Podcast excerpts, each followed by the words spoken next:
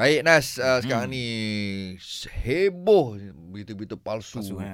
Uh, lagi-lagi bila orang semua predict uh, apa ni kes. Yes, COVID ni. Oh, hari ni kes ada yang kata kes seribu setengah. Seribu lebih, oh, Ada okey. kata ah, kes dapat tambah jadi dua ribu. Oh. Orang makin panik. Lepas tu disalahkan pula yang yang kita orang bagi tahu dekat TV ni sebenarnya lebih rendah daripada apa yang sepatutnya. Hmm. Ya. Allah gitu pula. Itu Hmm. pula. Jadi pagi ini kita bersama dengan Haji Fazli Yusof iaitu pakar motivasi, uh, Presiden Pertubuhan Perundingan Latihan dan Motivasi Muslim. Ya. Baik Tuan Haji, macam mana Ya, ni ya, Haji?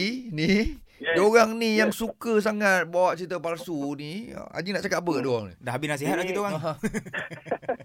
Ini sebenarnya sejenis nafsu lah kan. Nafsu. Dia panggil nafsu share. eh. Hmm. Nafsu share, nafsu viral kadang-kadang. Kita nak beriktirafan orang, kita nak komen seorang. Mm-mm. Kita bimbang sebab ini keinginan nak diiktiraf rasa Yes. ni. Takut bisikan syaitan. Nah, akhir zaman ni. Kita duk kata orang lain ejen dajjal lah apalah. Takut kita pula perangai ejen dajjal. Dan buat benda tak betul. Eh? Ah, Duk sangka-sangka, duk, duk persepsi-persepsi sahaja. Menyangka, duk percaya maklumat kutip sana, kutip sini, kutip sini. Tak betul semua. Mm-mm. Yang betulnya satu, yang kutip empat, lima. Satu je betul, yang lima tu salah. Kita buat kesimpulan berdasarkan persepsi maklumat yang salah.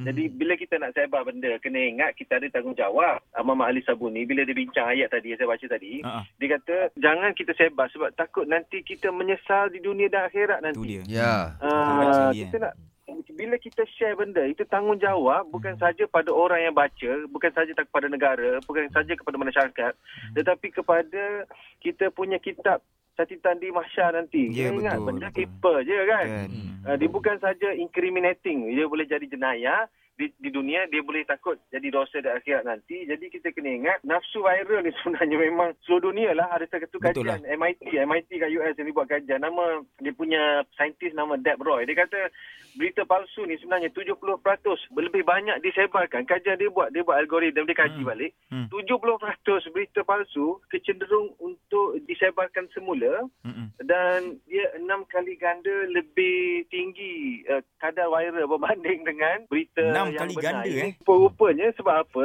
Berita ketakutan ya, ah. risiko takut sana takut sini lebih seronok untuk Kan, disebar, lebih itulah. seronok uh, berita keburukan ni seronok disebar. Seronok. Jadi beginilah, setiap kali kita rasa nak share kena sebar, tanya balik dalam hati, aku kat Ya. akhirat nanti apa nilai di sebalik kesebaran aku ni kan? Yelah, yelah. Ah, takutkan nanti banyak pula dosa kat akhirat. Nauzubillah min Betul. Zalik. Itu dia. Itu dia. So nasihat. apa-apa pun sebelum share, Mm-mm. tanya diri dulu. Betul. Apa manfaat dia eh? Baik Ji, terima kasih banyak Ji. Sama-sama, Mawi Anas. Jaga diri baik-baik. Sama-sama, insyaAllah. Baik, Assalamualaikum. Waalaikumsalam warahmatullahi wabarakatuh.